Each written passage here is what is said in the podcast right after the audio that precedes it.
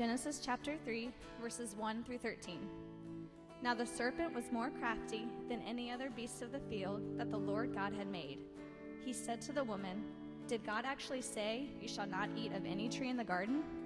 And the woman said to the serpent, We may eat of the fruit of the trees in the garden, but God said, You shall not eat of the fruit of the tree that is in the midst of the garden, neither shall you touch it, lest you die.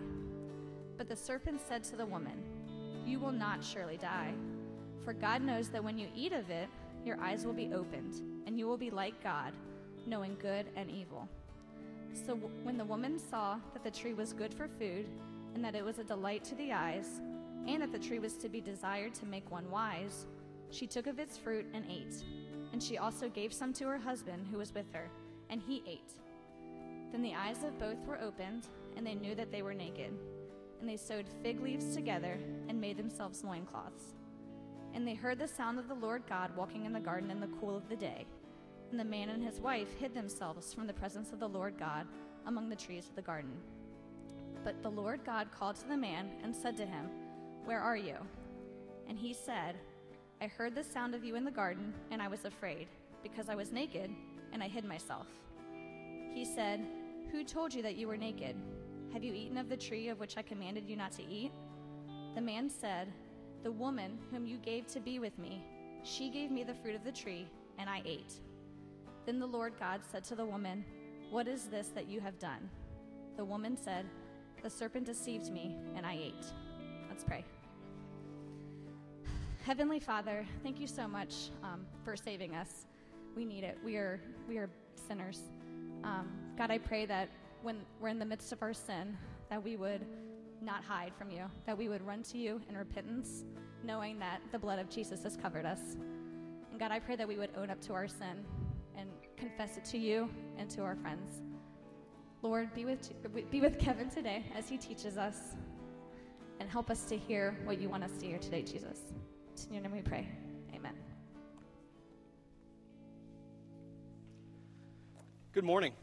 Am I on, Josh? Yeah? Can you guys hear me? We good? Okay, well, welcome to Aletheia. Appreciate you guys being here. Um, if this is your first Sunday, uh, my name's Kevin. I'm one of the pastors here. Uh, forgive me this morning if you hear strange noises coming through the microphone. Uh, my kid started school last week, and um, he picked up every germ in the school and brought them home. Uh, I think he actually made some other people sick in the church too. So uh, Gideon apologizes to you guys. Um, he didn't know any better. Uh, so we're, we're all still battling that. So if you hear like, you know, just say ew and move on. I apologize ahead of time. Um, but a couple quick announcements. We want, we want you guys to get plugged in. We know that the first week of classes just started, so hope that went well for you guys. Some of you guys have just moved to Gainesville. Some of you guys are trying to find a church home here. Uh, we would love to be that for you. Uh, a couple quick announcements, Brent, if you want to throw those up there. So community groups start this week. Yeah, there we go. Woohoo! Yeah, at 6:30 p.m. they will be here. Uh, we will share a meal together, and we will be meeting back there in the uh, little living room that we've uh, kind of carved out here in the sanctuary. So uh, we would love for you guys to come out. We'll be uh, going through a. Um, a book sermon series topic uh, this really this fall working through god's design for men and women how God created you uniquely and individually, and He created men and women for separate roles, separate jobs, separate giftings, and how those work together for the glory of God and His kingdom. How that looks in the church, how that looks in the workplace, how that looks in marriage, how that looks in friendships. And so we're going to work through that. We'll have some some some guys and some girls uh, leading the uh, discussion and those studies, and so we'd love to have you guys out. So please plan to be here either tomorrow night at 6:30 or Wednesday night at 6:30. Um, if you're interested in one of those groups, but you have some questions, um, the Wednesday night group, a few of the people that will be leading that group will be over here, kind of where these high top tables are,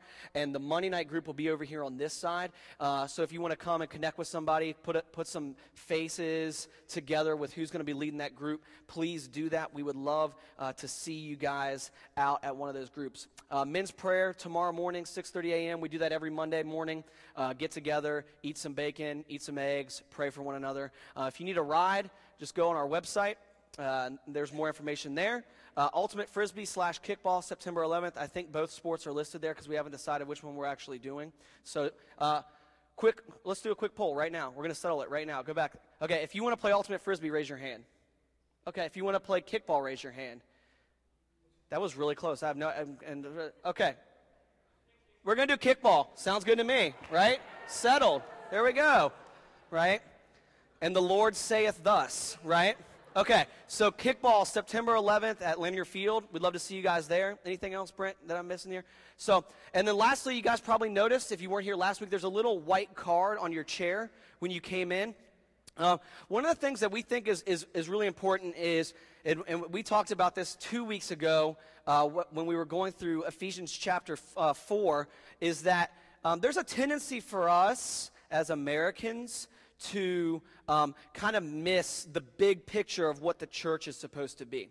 And so we talked a couple weeks ago about how the church is supposed to be a place where God has uniquely gifted men and women with, with different gifts, with different uh, abilities to serve Him and serve His kingdom. And so one of the things that we, that we kind of think is one of the deficiencies in just the church in America right now is it's become very consumeristic in the sense that um, you spend your whole week being served by somebody for the most part, uh, on campus being served by professors or Chick fil A waiters and waitresses, whatever you want to call them, or I see a few people shaking their heads like, my pleasure, right? That's what they're all about, okay? You, you spend your life being served if you go to the library, right? Or, you know, maybe not the DMV, but pretty much any other place, right, on the planet. You spend, you spend your, you know, you spend, you know, a couple hundred hours a, a, a week. I don't even know how many hours are in a week, right? But you spend over 100 hours a week, right, being served by somebody right? Having someone try to take care of you, do something for you, or you're in that an, an industry where you're doing that. And so, so a lot of us roll into church and we think, okay, what is here for me?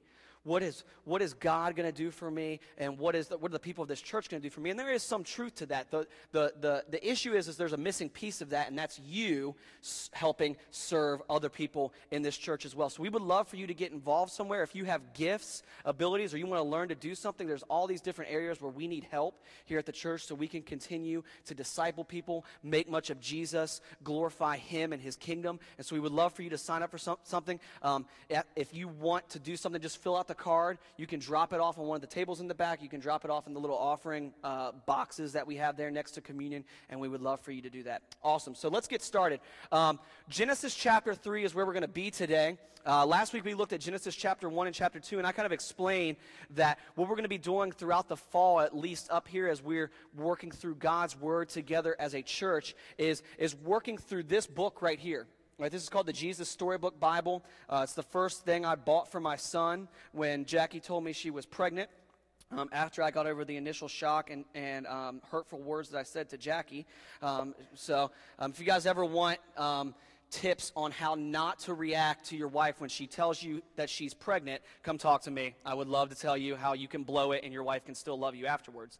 Um, but so she came and told me she's pregnant. And one of the first things I did was I said, well, let's, let's get the Jesus Storybook Bible. I want, I want my son to have, uh, to have a Bible that's going to point him not to moralistic virtues throughout the Old Testament or a bunch of rules and religion, but is instead going to point him to his Savior and his need for Jesus. And so, um, as we were kind of processing through what we would do for the fall, we said, well, why don't we go through that and we'll, pre- we'll preach on specific. Um, specific stories in the Bible and making sure that we're taking the spin or the approach to them that points them to Jesus the same way that the Jesus Storybook Bible does. And so last week, what we started with obviously makes sense is creation. Right, we looked at Genesis 1 and 2 and we said, okay, you know, no matter what you're, where you lie in particular on exactly what's going on in Genesis chapter 1, we saw that God is the author and the designer of all of creation and that it found its pinnacle, right, in the fact that God created men and women in his image and likeness. And that you and I, as human beings, have a special place, role, and calling on our lives because God uniquely gave us His image and likeness. And therefore, we're looked after right, to, by God, to, to worship Him with, through creativity, through the way that we live our lives, through the way that we carry ourselves in relationships, the way that we lead and build and, and create, that God looks to us and He says, Worshiping me is not just showing up at some sort of church service or singing songs or even just reading the Bible, but the way that we live our lives matters because our lives reflect the image of God like a mirror. That that is what you and I were designed to be from the get-go. And so that creation at its core was created to show off the glory of God. Think about if you've ever been to the top of a mountain peak and looked out. I, I, love asking this question because even right when I when I think of is God really out there? Does He really exist? If you start talking about the beauty of creation and looking out over all that God has done, like that picture right there, right? You'll, be, you'll just be mesmerized by the fact that all of this works intricately together, right, to survive, right, and be as beautiful as it is. And so that God designed the world as we know it to display His glory, but also for us to enjoy Him for us to be able to enjoy creation because God had made it, that we might be able to worship Him, love Him, experience peace, harmony, and true joy. And this is a big deal because what understanding Genesis chapter 1 and chapter 2 really shapes your entire worldview. And what I mean by that is how you view the world around you is shaped by answering the question, Who is God and why am I here? And if God really did create the universe, and if you are really made in His image and likeness, there are some profound truths that come with that. That you are loved, right? That God uniquely cares for you. That God's not some deistic watchmaker who set the universe in motion and then left and doesn't care what's going on here, but that He definitely cares and that you exist for a reason. That you are more than just a political vote, that you're more than just a social security number, that you're more than just numbers to the bottom line of some business, but that God deeply cares for you on a cosmic level who you are and who you are becoming. And so we saw in Genesis chapter 2 that this was the way it was supposed to be and that God had designed, right, the, the Edenic garden, right, for Adam and Eve to enjoy and be able to enjoy Him. Okay? And so we looked at that and we kind of finished off there last week. And the common question that could come out of that would be well, well what happened to all that? Right? If, if God's original design and intention was supposed to be shalom, it was supposed to be us in relationship with Him, if it was supposed to be beautiful and happy, right, uh, where we were to beautifully reflect the character and nature of God, why does life not look that way any longer? Why is there war?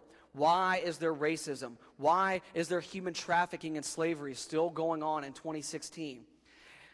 Does it seem like the world around us is a world full of peace, harmony, and beauty sometimes? Not, not so much, at least not if you watch the six o'clock news, right? It seems like a world that's constantly in chaos and disarray, desperately crying out for help, trying to figure out what is going on. And what we're going to see this morning is that Genesis chapter 3 explains this question why is earth so jacked up? Why is my family so jacked up? Why are my friends so jacked up? Why am I so jacked up? Right? What, what went wrong from Genesis 1 and 2 to get to where we are today? And so I, I'm going to say this before we start looking at the verses that Kristen read earlier. A lot of you guys grew up in the church, and so you know this story. And here's the tendency for those of us that grew up in the church. I've heard this over and over again. We're like, oh, I already know this. I'm, you know, like we every year, you know, Christmas is the same. You know, you, you go to your Christmas Eve service, and you sing the same songs, and you read the same passage, and you have your little candle or whatever else your church did, right? And you're having a good time, right? And so, and then you go to grandma's house for you know presents or whatever else is. But we we we have these traditions, and we we we turn a deaf ear towards these things. Right? And I would ask that you walk into this morning, right, with an open mind because I'm going to attempt to, right, have us look at what is going on in Genesis chapter 3 and, and maybe a little bit deeper of a way in the sense of what has this actually done cosmically, right, to the, to the path of what God has set forward, and how does it set up the entire rest of the Bible? Because Genesis chapter 3 literally sets up every single chapter and verse throughout the Bible from here on out. Okay, so let's take a look at what's going on here. Genesis chapter 3, verses 1 through 13. Okay, now last week, right, we said perfect, right? God, God created everything. And what did God say over and over again after he created something? Good, right? Hey, this is good. I like this. Good job, me, right? I did it, right? It looks fantastic. Light, good, right? Water, good. Land, good. Humans, good. He looks at all of this and he says it's good, okay? And so then we get to verse 1, right? And the moment we get to verse 1, we see the serpent show up, right? And you know, the, Genesis doesn't give us a whole lot of information on what the serpent is or who it is, other than saying, well, he's, he's pretty crafty. Okay? And the serpent shows up and, he, and, it, and you know, he walks up to Eve because apparently at this point he didn't slither, he had feet on him. Right? And he, he goes up to Eve and he says, you know, did God really say, or did God actually say that you shall not eat of any tree in the garden? Right? He immediately walks up to Eve and he poses a question to her. So, I, you know, I, don't, I wasn't in the Garden of Eden.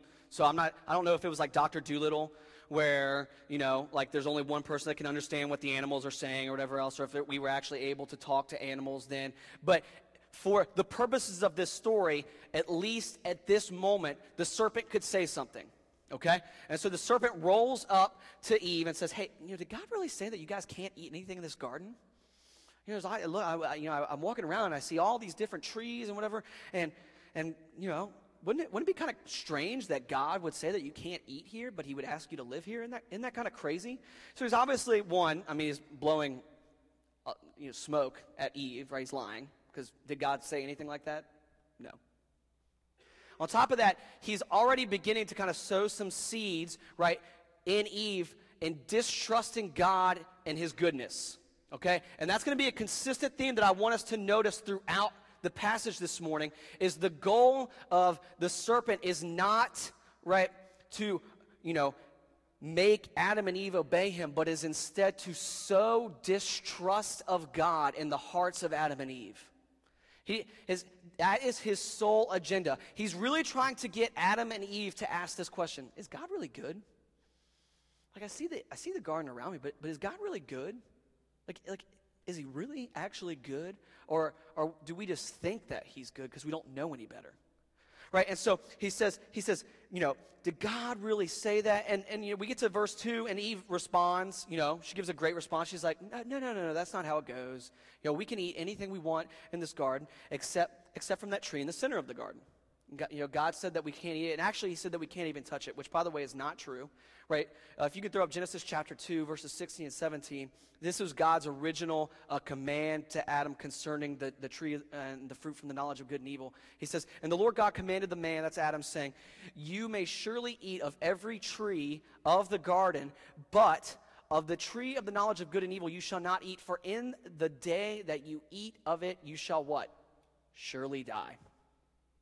That seems like a pretty reasonable request from God. Right? Like, hey, you can eat whatever you want. Just please don't eat from that tree because if you do, you're going to die. Seems like a fairly like reasonable request from the father of the universe, right, to give to his sons. You know, it's like when I'm with Gideon, right, my four year old, it's like, hey, you can play outside, but please do not run out into the street, right, with cars moving. Pretty, pretty reasonable request. I'm not some evil dad, right, who wants to rob my son of joy. No, actually, I'm trying to preserve his life okay? So God's like, hey, just don't eat from that particular tree. You can eat of any other, but you will die if you eat from it. And, you know, Eve has translated this to say, and you probably see the early steps of man made religion here, right? Saying, hey, if you touch that tree, right, you'll die. Not just eat it, but if you touch it, you'll die. So just adding rules on top of what God has already given them. All right, so we're good so far, right? Eve's like, no, no, God's, God's good. He, he, he lets us eat whatever we want here except from the tree of the knowledge of good and evil. Okay? And, and so, so Eve's saying, like, look, God gave, gave us this garden to manage and enjoy, and, and, and I'm ready to listen to him. And this is what he said. Okay? So we get to verse 5, 4, four and 5.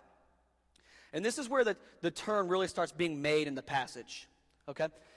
He says, But the serpent said to the woman, You will not surely die, for God knows that when you eat of it, your eyes will be opened, and you will be like God, knowing good and evil. So the serpent moves from kind of sowing some questions and some distrust of God with Eve to downright lying. It's like, no, God, you're not, you're not gonna, you're not going to die the moment you eat from that tree. What's actually going to happen is your eyes are going to be open. Now, this is where I want us to say, okay, we've read this before over and over again. Let's slow down and look at what the serpent is actually saying because there's a deeper meaning behind these words. It's not just saying, hey, you're not going to die, or hey, hey, you know, your eyes will actually be opened. Here's what's being communicated underneath all of that, okay? First off, right, when he says, you will not surely die, what is he calling God? A liar. Hey, God's, God's a liar. God, when God told you that you would die if you ate from that tree, he was lying to you because he doesn't love you. He was trying to prevent you from doing something. Hey, you know what happens when you actually eat from that tree? Your eyes are opened. Here's what the serpent is communicating there. He's assuming that they're missing something. Now, when we looked at Genesis chapter 1 and chapter 2, what did God say of everything after he created it? This is good. This is good. This is how I wanted it. This is how I designed it. And yet the serpent rolls in and says, God didn't do such a good job making you. He did an okay job, but there's something he left out from you guys. You guys think God is this amazing dude. You think he's awesome. You think he's a, this great father and loving guy who cares for you. He can't even he can't even make you human beings right. Look, he left he left out all this stuff, but if you eat from that tree, right, you'll be able to finish the job that God started. Right? If you eat from that tree, we'll say like, "Oh God, you know, you missed the last step, but okay, we finished it off." Okay, all you have to do, right, is take from that. And not only that, but he's also communicating this. Not only did God not do a good job creating you, but he is intentionally withholding making you better than you could be. He looks at you and says, Oh, you're close to being great, but you're not quite there, and I don't want you there because I'm selfish and I'm not interested in it. Right? So we have these two sentences there that don't seem like a lot, but what the serpent is really creating in the hearts of Eve and Adam is this malicious view that God is not only not good, but he's not even neutral, he's wicked. That the God of the universe who created them and spoke everything into existence that they've been experiencing up until this point is not good, but actually he's wicked. He's not for them, he's against them. He doesn't love them, he hates them. He's not trying to protect them, he's trying to prevent them from being all that they can be, right?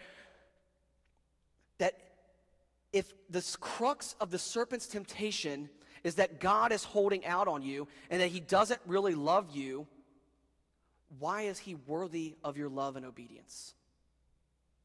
That's what's being communicated to Eve right here. Why, why would you want to listen to God?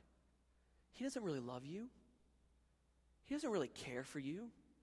He doesn't have your best interest at heart. That the power and the fruit, the power of the knowledge of good and evil, is something that God is withholding from you. Now, think through the implications of this, guys, especially in light of what we looked at last week and what we know about just the universe in general from us living on this earth and observing it through scientific processes is we can look out, right? And I love this, right? Even even Greek, right, philosophers and astronomers, right, when they looked out over the universe, what was their term for it? Cosmos. That word in Greek means order. So that when God created the universe and set it in motion, he set it in order, not disorder that he looked over creation. And when we see things like the seasons and our atmosphere and the way that we have different climates, right? And the way that animals are able to survive, he looked over and he created order so that life could be sustained here. And not only did he create order, but he did it with such a magnificent beauty that not even the greatest artist on our planet could capture it. And Adam and Eve get to experience and see all of this, and yet the serpent sits with Eve and calls all of it into question. Even though Adam and Eve were right there after it all had happened and then had been walking with God in the Garden of Eden. They know him. It's not like that they have no idea who God is. They've been walking with Him, they know who He is. God breathed life into Him. They were there in the presence of God, and yet the serpent is still able to sow distrust in their hearts. The serpent says, Hey, hey, did God screw up when He was creating the universe? Yeah, I think He did. Hey, did, hey does God really love you, Eve? I don't, I don't think He does. Doesn't, doesn't seem that way to me from, a, from an outside perspective looking in. And behind all of those questions is the lie that we all believe and has been there since Genesis chapter 3 I don't need God. He doesn't really love me. He screwed up in his design. How do I know he really cares? Forget it. I don't need him. Right? When the serpent looks at Eve and says that he knows that if you eat of that tree, your eyes will be open and you will be like God, knowing good and evil. He's saying, You don't need God.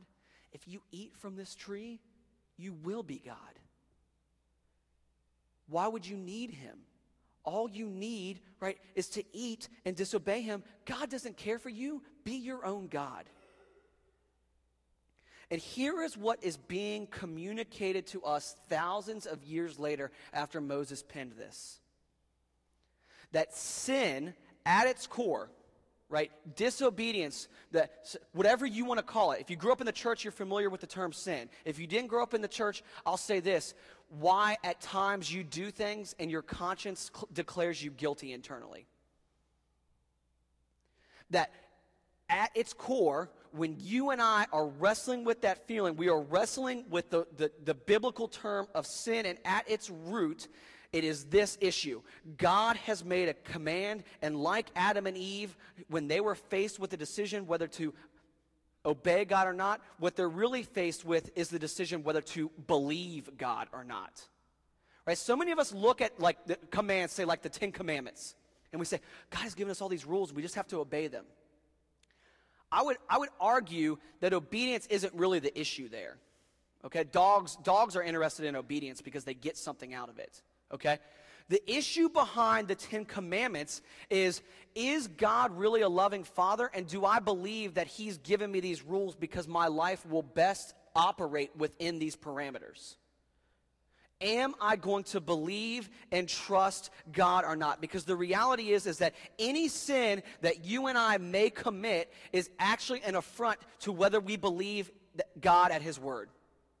Do I really believe that God is good? Right?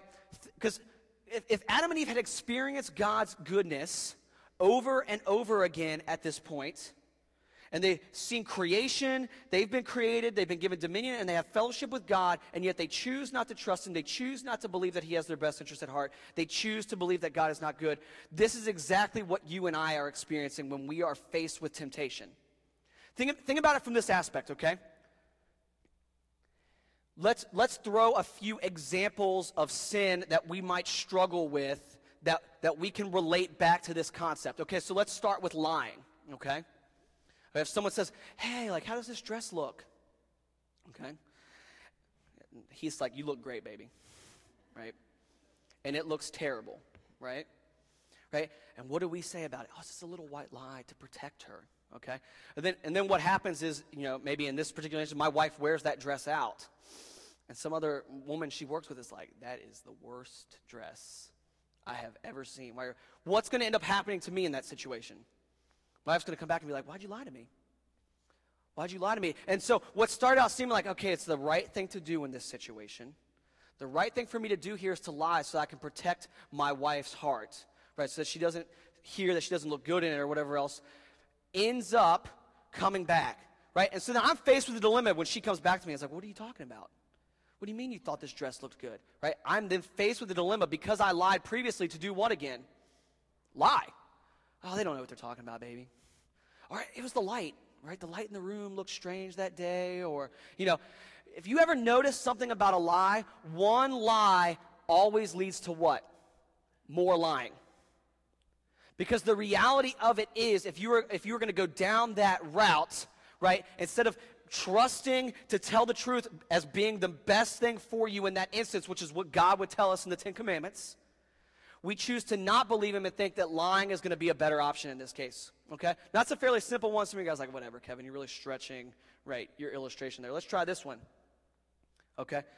Let's, let's use like sexual perversion in some way. Let's, let's, let's use the sin of adultery. Okay? Let's use that as our example. Okay? God has been pretty, pretty clear in his word, right, that, that, that sex was created by him for our enjoyment and for our pleasure, but is supposed to be enjoyed within the confines of marriage. Okay? So if, if that's God's design for that, right, if God says then after that, hey, do not do that outside of that context, it probably means he has some reasons behind it. Okay? And so the common thing, and, and a lot of you guys don't realize this because you weren't alive yet, but many of us, our thinking on sex is actually influenced by our, our parents' right generation in the 70s through something that was called the sexual revolution, which, by the way, was, has been shown by popular psychology to have been a failure. Okay? It actually, the sexual revolution was one of the contributing factors to the AIDS epidemic of the 80s and early 90s. Okay? But, but the, the prevalent thought was, hey, like, you know, we're, we're animals. We're all just animals, right? And we should just follow our animal instincts and sleep and do whatever we want. And, and there's no there's no recourse for it, right? It's just another you know mechanistic evolutionary um, behavior that we have, and we can just enjoy it and do whatever we want. There doesn't need to be any commitment or uh, decisions behind it. And yet, God's word says, no, that's only supposed to be enjoyed within the confines of marriage. Okay, so let's look at what would happen. And some of you guys have painfully walked through this. That if a man and a woman are in a relationship with one another and they are married, and one of them chooses to commit adultery, in that moment, right, the prevalent theme going on in the minds of those people is like, hey, I, am going to enjoy this. I love this person. I want to do this. Why would God want to withhold this from me? Why would God put these desires in me? This is going to be great. I'm going to really enjoy it, right? And so they commit adultery and they sleep with one another. And what inevitably happens out on the back end of that is destruction of an entire family. I have yet to experience a situation where a husband or wife committed adultery in their marriage and there wasn't huge relational fallout afterwards. But we look at the situation beforehand and we say, well, this doesn't seem like that big of a deal. It's just, you know, just sleeping with one another. Right? It's not that big of a deal. And yet God says, don't do it. Trust me. I know what's good for you. You need to follow my design. Right? And if they followed God's design, their marriage might still be together. Their kids might not hate the mom or the dad. Right? The family would still be getting together and enjoying instead of showing up here, right? And then us as a church having to walk through with people with daddy or mommy issues because of that decision. Guys, God doesn't throw out rules just for the sake of throwing them out so that he might make us mad and upset. He gives us parameters because he created us and he knows what is best for us. Just like he knew that if Adam and Eve ate from that tree, chaos would ensue. Sin is so destructive because it seems enticing of the time, but it actually, in the end, robs us of joy. Not only does sin question God's goodness and his very character, but it lies to you and I about what is best for us. Right, one of my favorite pastors to listen to in the world is Matt Chandler out of the Village Church in Texas. And he has this line that has stuck with me for about 10 years. He says, No one robs you of more joy and happiness than yourself. Think about that for a second. That there is not a single person on this planet, and I don't care what your family background was, no one robs you of more joy than yourself.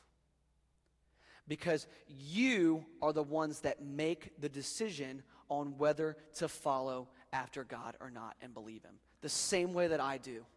The same way that I, when I am faced with a decision to trust God or not, if I choose not to, I rob myself of the joy of knowing what would have happened if I had listened to the Lord. That sin at its core although we believe it's actually going to bring us happiness, robs us of the joy and peace that God originally designed for all of us to be in in the first place. And when we sit here and talk about it, that's the crazy thing. Like uh, when I'm sitting here talking about this, I can see your all's facial reactions. You're like, yeah, this makes sense. I mean, you know, I, like, God, uh, duh, God created the universe. It makes sense that He probably knows what's right. And yet, you and I, right, will leave this room today and what? Sin. We know the truth. We know who God is, the same way that Adam and Eve did. We know the truth. God, God is a God who loves. We wouldn't even exist without Him. God, God gave us a perfect right, environment to live in. Uh, is He really good? That we wrestle with that over and over again, and yet we'll still do what Adam and Eve did, right? Make that tragic decision, right, to choose not to trust Him, right? It says that Adam and Eve ate from the tree, right, in verses 6 through 8. They ate from the tree. It says that Eve saw it, desired it, and ate it. Sounds an awful lot like any sin I've ever committed. I see it, I desire it, and I follow through on it. it says she, she saw it, she desired it, she ate of it, and everything in that moment for the entire course of human history changed. Everything. If you want to know why there's war, look back to Genesis chapter 3, verse 6. If you want to know why your family's a wreck, look back to Genesis chapter 3, verse 6. If you want to know why you and your friends can't seem to get along, look back to Genesis chapter 3, verse 6. If you want to know why everything seems so jacked up, look back to Genesis chapter 3, verse 6. That was it. That was the moment where it went from perfect harmony and peace with God to not being so any longer. Because it says there that the moment she ate from it, let me read it to you. Then the eyes of both were opened, and what? They knew that they were naked. Let me translate that for you. The fact that they knew they were naked means that the concept and idea of shame immediately entered into the human psyche. In, in, like, what's, what's great about having kids, right, is that your kids trust you so much. And one of the saddest thing about is about having kids is when you break that trust with them. That you don't see that trust with them any longer. And the moment that Adam and Eve did this, their trust with God was shattered forever. And not on God's end, but on their end, right? It all started with the question Does God really love me and do I really trust him? And the moment they ate of the fruit, right, they looked at each other and they're like, Oh my gosh, we're naked. I'm not, you know, maybe you need to work out right? That's Eve to Adam, by the way, right? Guys never say that to a woman. Adam, you, Adam, like, you need to cover up, bro. And, and, he, and of course, Adam probably actually didn't ask Eve to cover up, but she wanted to, right? He's like, you need to cover up, right? This, and they're embarrassed by what's going on, and they had spent all this time beforehand not worried about any of this because they were confident in who they were and who God had created them to be. And the moment they didn't trust God anymore is the moment they didn't know who they were anymore. And it was the moment they didn't understand who they were created to be any longer. And it was the moment that they began doubting whether everything was okay. And so they see that they're naked and they begin to hide themselves. They hide out. It's like, hey, let's let's let's cover up. Let's cover up our nakedness. I'm, I'm ashamed of this. Cover, let's, we need to cover it up. Right? Let's get some loincloths, right? Let's let's hide who we are. Because the shame amongst them allowed them not to want to be exposed to one another anymore. Guys, this is why marriage is so difficult. Right? Men and women were supposed to get along just fine with each other. And the moment that sin entered the equation, they stopped trusting and believing in one another. They stopped trusting in God's design. They stopped believing that one another could be there for one another and build one another up. And instead, they started hiding things, they started being shameful of things, and everything went crazy. And they aren't just ashamed to be around one another, which is one thing, but they're ashamed to be with God as well. Right, if you continue to read there, right? When they were wrestling with the question, does God really love me? The moment they ate the fruit, that question actually didn't get answered. It became even more difficult for them to answer. She went from saying, hey, hey, God's withholding this from me. Does he really love me? to, I ate of this. Does God really love me? It didn't solve the problem, it perpetuated it. It didn't make it not an issue anymore, it made it a bigger issue right? And instead of going to God like a dad, like they would have in the past, they run and hide. They run and conceal themselves from God and His presence. They went from being afraid God didn't love them because He wouldn't let them eat from the tree to being afraid that God didn't love them because of their disobedience. And meanwhile, in the midst of all of this, God kind of at the, in, the, in the, the narrative at this point is, is playing on the sidelines, watching all of this destruction go on and allowing it to happen. Allowing Eve and Adam to choose something other than him. And, and, and when you get to verse 9, this is where I, I believe that we see for sure that God is for you and I. Even in the midst of the chaos of what is going on in Genesis chapter 3. Right? God shows up. And by the way, guys, I know we read this and God says, you know, where are you? Really? Yeah, Adam, good hiding spot, bro. You know? It's like when I play hide and seek with my kid, and he's like, you know, we have like a, um, a, a bookshelf along the wall, and he's like over in the corner, like this beside it. And you walk out and you like see his foot sticking out like this. Or even better, right? This morning, uh, my, my sister makes these banana chocolate chip peanut butter cookies, which, by the way, are a little taste of heaven one day. And I like to eat them whenever, and I've convinced my kid that they're vitamins and I can eat as many as I want.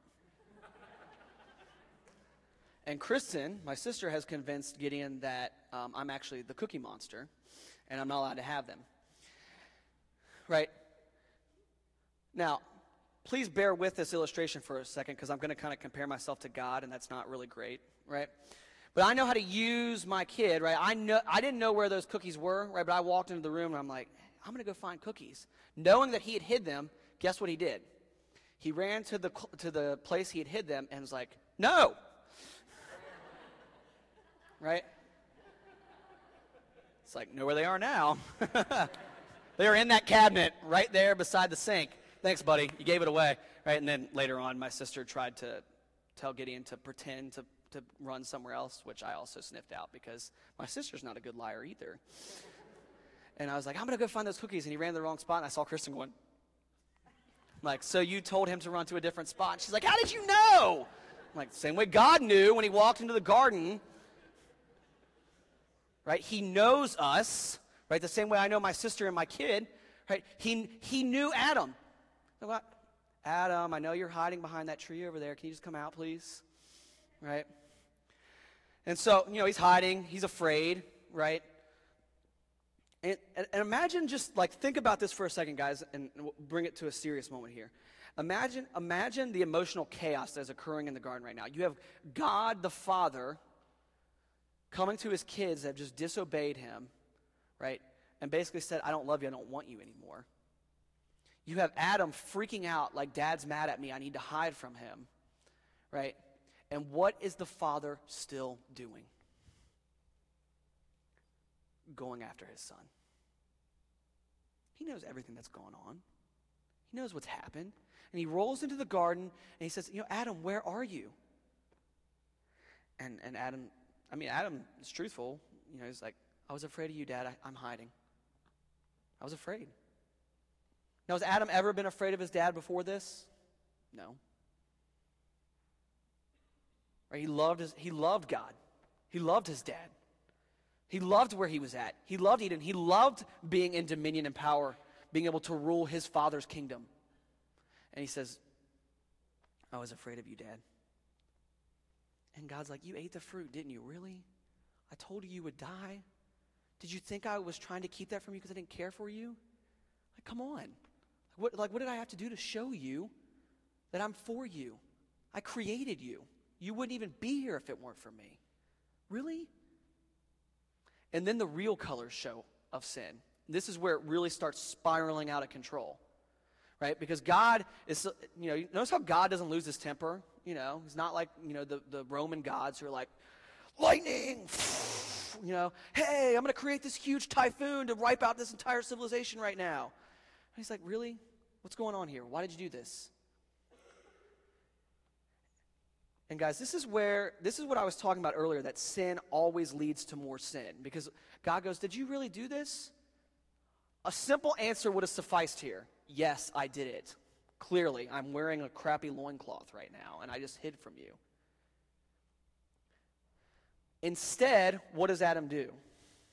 Blame shift. Right? I've heard some of you guys do this in the past, right? This is popular. It's Eve's fault. Right? If Eve just hadn't ate of that. Well, first of all, let's stop here. In Genesis chapter 2, 16 and 17, when we read that passage earlier, is Eve there yet? No. So who was the command not to eat from the tree of the knowledge of good and evil given to? Adam. So who didn't do their job leading properly? Adam. So dude, shut up. Okay? And ladies, just so your ego doesn't get too big, you clearly had a role in the problem as well. Okay? Like I told y'all. Adam had just done what he was supposed to do. We'd be fine hanging out in the Garden of Eden right now. No, both sides had a role to play in this issue, okay? Right? And so, but Adam, right, he says, Adam, what were you doing? Why? Eve. It was her fault. But not only does he blame Eve, look at what he says. The man said, The woman whom what? You gave to be with me, she gave me the, tree, the fruit of the tree and I ate it. So, who else is Adam blaming for his disobedience? God. Now, do you see how insane that is? The distrust of God just continues to spiral out of control. Right?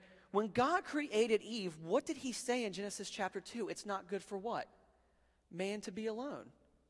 I love, I, I love my son, right? God's like, I love my son. He needs, he needs a woman. I'm gonna, I'm gonna make him Eve. I love him. I take care. And then Adam looks back on the situation. He's like, look, God, see, if you hadn't made her, it'd still be good. Which is not true at all because that's in direct contradiction to what God said. And Adam looks at God and says, Look, this is your fault and this is Eve's fault. It's not my fault. I just chewed. You don't see God trying to reason with him. It's like, okay, it's like, so we turn, he turns to Eve. It's like, well, I mean, what do you have to say for yourself? And what does she do? Well, it was a serpent. You know, he, he showed up and he, he convinced me. Right? And he turns to the serpent. The, the serpent's apparently silent. No one owns up to anything here. And all that we see is the spiraling of sin continue over and over and over again. The distrust of God continues over and over again. The peace and harmony and joy of Eden is destroyed. Guys, this is where it all went wrong. Th- this is why the world is fractured the way that it is. This is why families struggle to stay together. This is why countries and culture, cultures war with one another. This is why. Because of the disbelief in God and His goodness. God curses the serpent. We'll look at that here in just a second. He curses the woman, right? I've seen my wife give birth to two children now. I'm going to imagine that if we asked her her opinion right now, you would prefer it have been more like it was supposed to be, right? Yes. Hard process, which, by the way, you ladies are troopers. I don't understand how anyone ever has more than one because I'm like about to pass out in that room.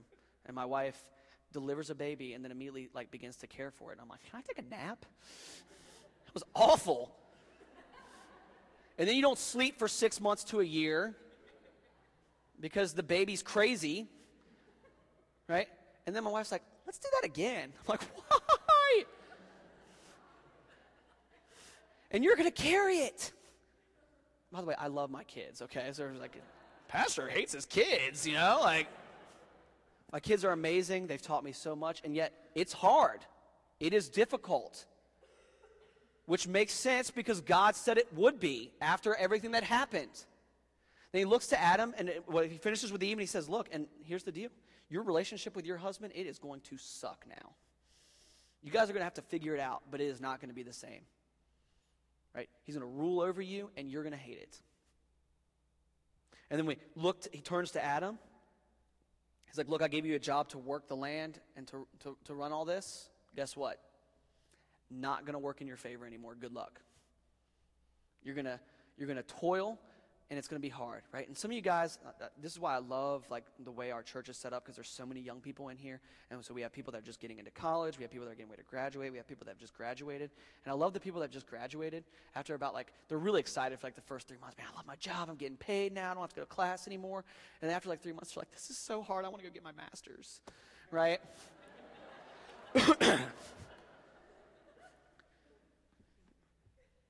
because Right? Work is hard now, guys. Right? It's, it's difficult. It's supposed to be hard, right? Work is not supposed to be like the place you're hanging out playing video games. Right? It's not supposed to be the place where you're just kicking around, having a good time on the playground with your friends. Right? God looked at Adam and was like, hey, I designed this for you to run, and it's going to be hard now. And you're going to toil, and you may feel like you're not doing anything. Toil anyway. That's what you've signed up for now, not trusting me and not believing in me. And he also looks at him and says, And because of you, death has entered the world now. Not this very second, but it's entered. It's here now, and it's here to stay. You're going to die. Your kids are going to die. Your children's children are going to die. Your children's children's children's children, so on after that. They're going to die. And you'll never have that relationship with me that you've had here you have to leave the garden. Every, creation is in chaos now at this point. It's gone from order and shalom and peace and harmony to being destroyed. I'm going to read to you what my kid hears when he hears this story, okay? About the consequences of everything that happened in Genesis chapter 3 says this You see, sin had come into God's perfect world, and it would never leave. God's children would always be running away from Him and hiding in the dark. Their hearts would break now and never work properly again. God couldn't let His children live forever, not in such pain and not without Him. If you read part of Genesis chapter 3, when God sends Adam and Eve out of the garden, I've had people tell me, like, that was really wicked of God to do that. Actually, no, it was really merciful. I don't know about you guys, but living in the world the way that it is right now, I'm not really interested in living forever here.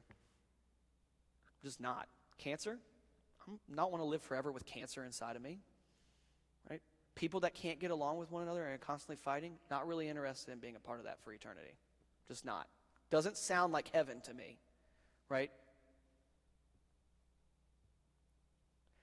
There was only one way to protect them. You will have to leave the garden now, God told his children, his eyes filling with tears. This is no longer your true home. It's not the place for you anymore. It says, but before they left the garden, God made clothes for his children to cover them, and he gently clothed them, and then he sent them away on a long, long journey out of the garden and out of their home. Anybody want that Valentine's Day card right there, by the way? Right? You have this beautiful picture of the universe in Genesis chapter 1 and 2, and then it is destroyed in Genesis chapter 3. Right, Charles Spurgeon says that as the salt flavors every drop of the Atlantic Ocean, so does sin affect every atom of our nature it is so sadly there, so abundantly there, that if you cannot detect it, you are deceived. That since this moment, sin has tainted and marred everything in creation. Genesis chapter 3 is incredibly depressing unless you also look at God's love and mercy on display in Genesis chapter 3. As Adam and Eve are experiencing extreme shame and guilt, and after God lays out the consequences of their actions to them because they do matter, what does he do? He clothes them. And then he sends them out of the disruption and says, You can't live forever. I have to protect you from this. But then he does something else that often goes overlooked. He makes the first declaration of the gospel when he's talking to the serpent. Look at verse 15 with me. This is where we're going to end today.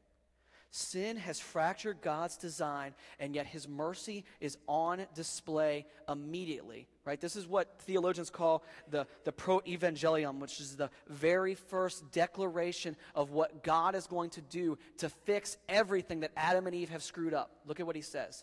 He's talking to the serpent. By the way, has anybody figured out who the serpent is yet? Satan. Okay? Right?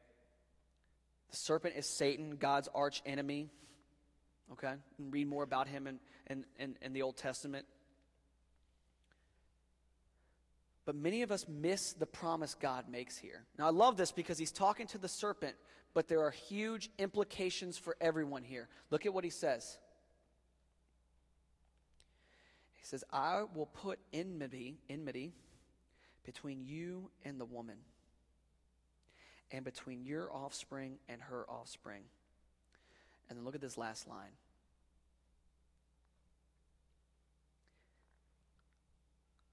He shall bruise your head, and you shall bruise his heel. Let me translate that for you out of the Hebrew, because oftentimes it'll say this He will crush your head, and you shall bruise his heel. And it is coming out of the offspring of the woman. And what God is promising in this very moment is one day through the line of Eve, from Eve, right? Is there any mention of Adam there? No. From Eve, there will be somebody. And you will bruise him. He will experience pain. He will experience torment. He will struggle. He will experience strife. He will be bruised and afflicted. And yet, what will that person do? He will crush you and defeat you. Right? The, the same thing we see in Hebrews chapter 2. Right? Throw that up there for me, Brent. Right? This is the author of Hebrews stating after the fact, right? Since therefore the children share in flesh and blood, he himself, that's Jesus, likewise partook of the same things, that through death he might destroy the one who has the power of death, the devil. Guys, this is the first promise of Jesus. That God surveys everything and says, Adam and Eve, you screwed up everything. I will send someone to fix it that the sin and pain and death that you have will experience from here on out will be taken care of by this person.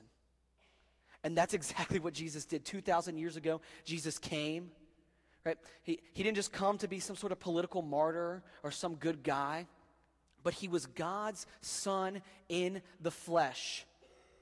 And as you guys know, some of you who were here, right, we just got through studying the book of Matthew. He suffered greatly. He was betrayed by his own friends. He was hung on a cross for crimes he did not commit and for sins that he did not commit. And as he hung from the cross, right, his last words were, It is finished. And what he was declaring is that all of your sin and my sin, past, present, and future, has been paid for and satisfied. That God's wrath is no longer turned towards us, but was turned towards his son in that moment on the cross. And that through that, the power that Satan had over you and I to not trust God and disobey was forever blotted out and taken care of because of the flesh and blood of Jesus Christ and that he was buried. And three days later, he rose from the grave victorious because Satan and death could not hold him. And the first promise of that is right here in Genesis chapter 3. The first promise of how God is going to restore everything that is in chaos is right there in Genesis chapter 3. It's been there from the beginning. God looks at his creation and says, You know what? You guys screwed this up. You've destroyed everything that I've set in motion, and yet I love you because I made you. I'm going to fix it. And we read in 2 Corinthians chapter 5, Paul says that in Christ, God is reconciling all things to himself.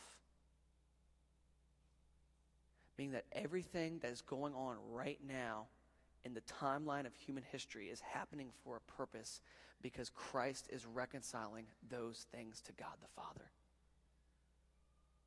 That all of this is important and has a purpose. That what Eve and Adam meant for evil God will turn to beauty because that is what God is in the business of. We're going to take communion here in just a moment, okay?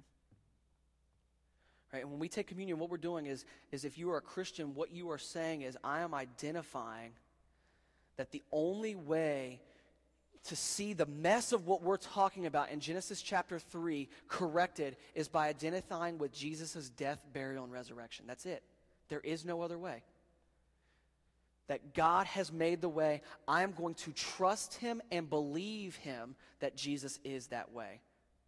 Right? Where Adam and Eve distrusted, I'm going to trust and believe upon the Lord for what Jesus did.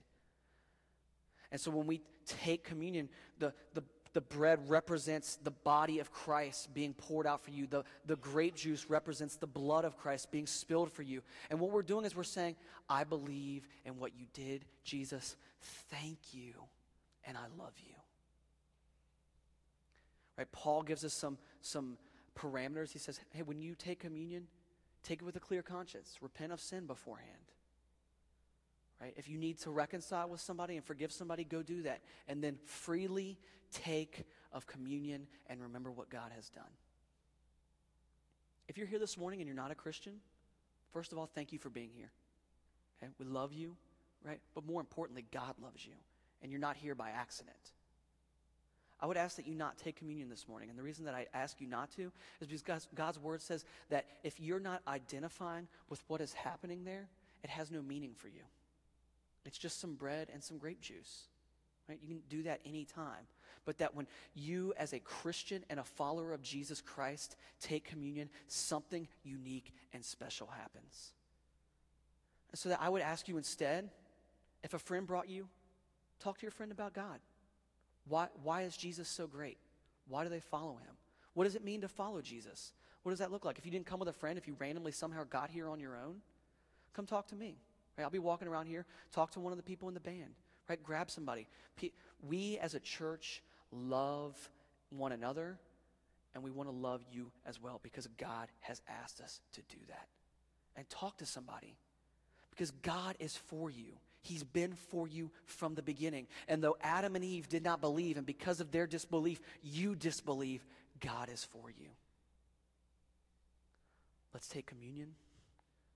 Let's not look at Genesis chapter 3 and be sad or sorrowful, but let's instead and rejoice in the fact that God has redeemed us out of that. Let's pray.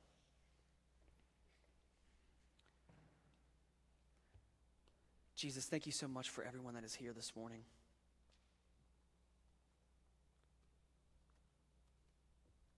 We pause to think and reflect for a moment here, you have uniquely created and designed every single person in this room. Their gifts, their flaws, their hopes and fears, you care about it all. You love them the way you love Adam and Eve. For those of us that are parents, we know that you love us the way you love, the way that we love our children. Father, may we know that. Father, may we look to your word the way we did this morning to know why things are the way they are, but also, more importantly, to look and see what you have done for us. And may we not sit moping, sad, upset, but we may stand in victory declaring that the name above all names, Jesus Christ, has bought, paid for, and redeemed us with his blood.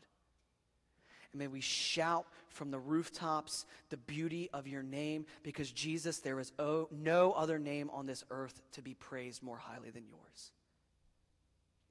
Thank you for this time, Lord. We love you. And I ask this all in your Son's name.